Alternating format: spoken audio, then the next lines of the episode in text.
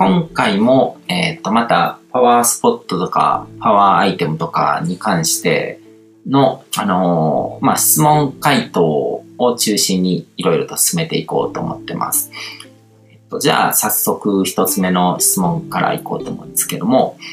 えっと、パワーアイテム、パワースポットが高い波動を持っているのはなぜか、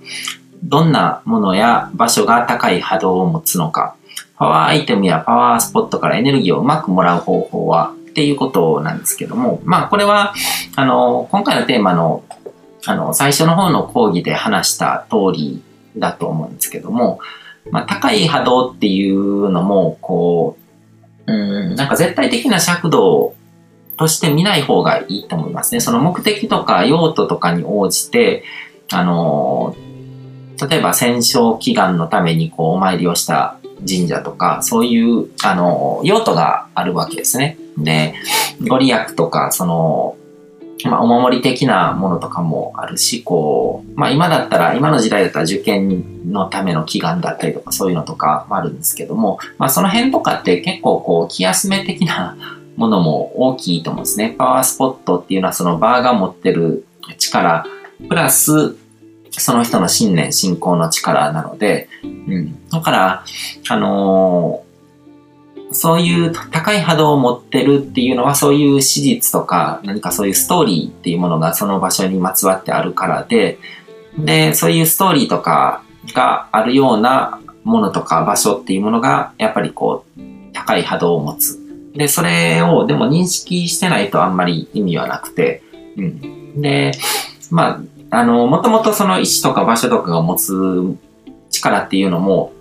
ゼロではないので、あの、ストーリーとかを認識してなくても、なんとなくこう気分が良かったり、こう対象が良くなったりとか、そういう力を受け取るっていうことはあり得るんですけども、ちゃんと意図的にこう、信念の力っていうもののメカメカニズムをちゃんと理解した上で、意図的に使った方がより強いエネルギーを受け取ることができると。うん。だからエネルギーをうまくもらう方法はっていうのは、そのストーリーに臨場感を感じるっていうことですよね。うん。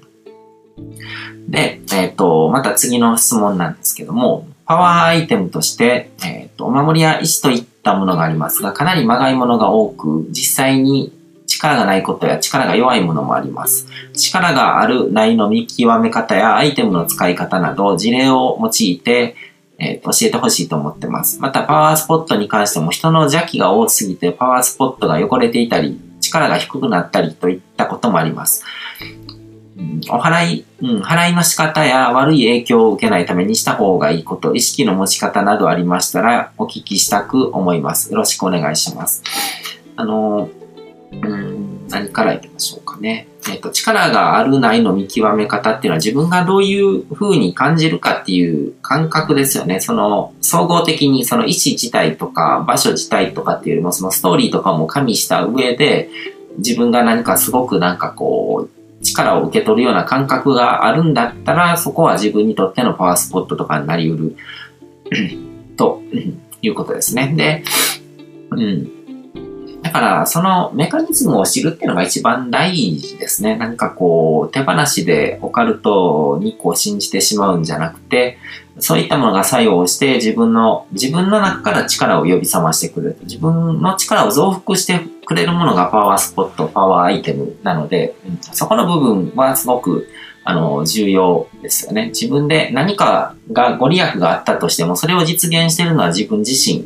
っていうこう考えがすごく大事で、じゃないと意志とかそういうパワースポットみたいなものとかにこう依存してしまうわけですね。依存にならなかったら OK なんですよ。依存にならなくて、ちゃんと理解した上で、あの、そのものの力っていうものを媒介にして自分の力をこう呼び起こすことができるっていうのが、まあ一番望ましい使い方ってことですよね。うん。で、えっと、人の邪気が多すぎてパワースポットが汚れてたりとかっていうところ、そういう場所に行った、まあ、例えばその人混みの中から帰ってきたりとかした時とか、その満員電車から降りた時とかに、まあ、悪い影響を受けないっていうのは、あの、そんなに儀式的なものだったりするんですね。なんかこう、慣れてくると、パッと意識のスイッチを切り替えて、パッて次に行ける人もいるわけで、そういう人は、あの、自分なりに何か持ってるん、切り替えのスイッチみたいなものを持ってるんですね。だから、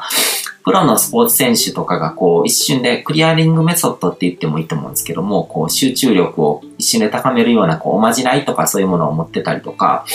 あのー、まあ、野球選手だとこう、ボールの縫い目をずっと見て集中するとなんか気分が落ち着いて集中力が発揮できるっていうのと同じで、何かしらそういう意識を切り替えるスイッチっていうものがあると、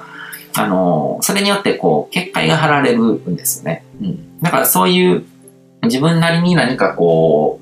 う、そういうものを作ってしまってもいいと思うんです。そういうイメージワークとともにその動作とかその、あの、行為を繰り返すことでアンカリングされていくので、で、じゃなくても、こう、別にそういうことしなくても忘れられる人はパッて、あの、気分切り替えたらそれで OK だと思うので、それを、あの、そこでなんか悪いものをもらってしまったって言って、そこからなんかこう増幅するのも自分の信念信仰の力なので、あんまり悪く考えちゃうと、それに引っ張られると、それを自分自身で増幅して悪い影響を受けたりっていう風になるので、うん、なんか全て作り出してるのはそうやってこう自分のこう信念、信仰の力だっていうことをちゃんと認識することがすごく大事ですね。で、えっ、ー、と、また次の質問なんですけども、パワースポットに関して自分の場の空気を作ると、作ることとはどういうことなのか。またエネルギーや波動の高いパワーパーソンでは、えっ、ー、と、今の職場である人が来ると私の集中力がそれたり、ミスも多くなったり、ものすごい緊張しだしたりと思うことが頻繁にあります。で、またその、自分がその人から発する言葉でパニックになってしまって話が頭に入ってこないなど、その人に悪意も何もないし、仕事の話をまっとうに話してるだけなのにそんな風になってしまいます。このような状態からどう自分を取り持てばいいのか、またえっ、ー、と、自分はエンパス気質だと最近思うに至り、通勤電車、人混みはすごく疲れます。快適な毎日を過ごすにはどうしたらいいのか、えっ、ー、と、里井さんにお聞きしたいですっていうことなんですけども、えっ、ー、と、まあ自分の場の空気っていうのは自分の部屋をパワースポットにするとかそういう話のところで結構やったと思うんですけども、その結局アンカリングでプラスのアンカリングをいろんなものにこう込めていくわけですよね。で、えっ、ー、と、職場の人の話なんですけども、これってまあマイナスのパワーパーソンみたいな感じで、あのー捉えちゃうかもしれないですけど、これ結構危ないところがあって、そのパワーパーソンにしても、そのマイナスのパワーパーソンとかにしても、あの、関係、関係性によってできてるんですね。だからその人が絶対的に人のエネルギーを下げる人じゃなくて、自分との関係性でそうなってるってことなんですよ。だから単にこれを、あの、その人のことを もっとわかりやすいシンプルな言葉で言うと苦手な人なだけなんですよ。うん。なんか別にその人がそういう影響力の強い影響力のあるなんかこうマイナスのパワーを持ってる人とかそういうのじゃなくて、ただ単に自分の中で苦手意識があるっていうものとの相乗効果でそうなっちゃってるだけで、うん。で、それがあまりにも結構こう悪い影響を及ぼすって思うんだったら、ちょっと距離を置いた方がいいし、あの、うん、なんかなるべく一緒に過ごさない方向に、あの、動いてみるっていうことも大事だと思うんですけども、むしろその職場とかでよく顔を合わす人だったら、一旦、一度その人となんか結構、がっつり話し込んでみたら、あの、印象が変わると思うんですね。僕も会社員時代にすごく苦手な人で、その人に何かこう、自分が教室長で、塾の、あの、教室責任者で、でその人は社会人をしながら講師をしてる人だったんですよ。自分よりも年上ですごく、あの、社会的な立場もある人だったので、何かこう変に僕が、あの、近寄って話するときに緊張感があって、何かこう伝達事項とかを言うときとかも、なんかこう、どう思われるかなとか、怒らせないかなとか、そういうこと気遣いながら話してたので、すごくこう、苦手意識があったんですね。だから近くによるとこう、その人に何か伝えて帰るとての中にすごく汗をかいたりとか、そういう人だったんですけども、一度何かの表紙に、あの、いろいろと話し込むことがあって、お互いになんかその、共有するものがある、その、別に悪い人でもないし、こう、話せばわかる人だっていうことができた途端、そういう苦手意識がなくなって、近くに行ってもそういう反応が出なくなったんですよね。うん。だから共通、共、あの、理解を共有するとか、その、お互いに相互理解を進めると、そういうものがなくなったりとかするので、変にこう、苦手意識とか嫌いとか、そういうものとかって、相手の情報がないからなんですね。僕、塾の仕事をしてたので、あの、塾の講師への研修で必ず話してたのが、はじ、あの、生徒と生徒の成績を上げるためには何が必要かっていうと、こう、生徒のことを好きにならないとダメだっていう話をして、で、好きになるためには何をすればいいのかっていうと、知っていけばいい。ただ単に相手のことを知っていけば自然に好きになっていくからっていう話をしてたんですね。で人の好き嫌いとかって別に感覚的なものとかじゃなくて、情報を知れば知るほど、あの、それはフラットに知っていく必要があるんですよ。こう、あの、色眼鏡とかをかけて、あの、自分にとってなんか嫌に感じるようなこの情報が歌詞へ、あの、入れていくと、あの、その、嫌いっていう気持ちが増幅されるけども、フラットに入れていくと、人ってそんなこう、よく知ってる人のことを心から憎んだり嫌ったりすることってできないんですよ。相手の感情とか、その事情とかを知っていけば、あの、必ずこう、良心っていうものがあるので、あの、人はその相手の情報をきちんと入れていけば絶対に好きになれるんですね。うん。だから、あの、そういう苦手な人とか、そ、そこまで体に反応が出てしまうような人のことは、できるだけ、あの、理解しようとした方が、僕はいいと思いますね。うん。そっちの方が、あの、根本的な解決に近づくので、うん。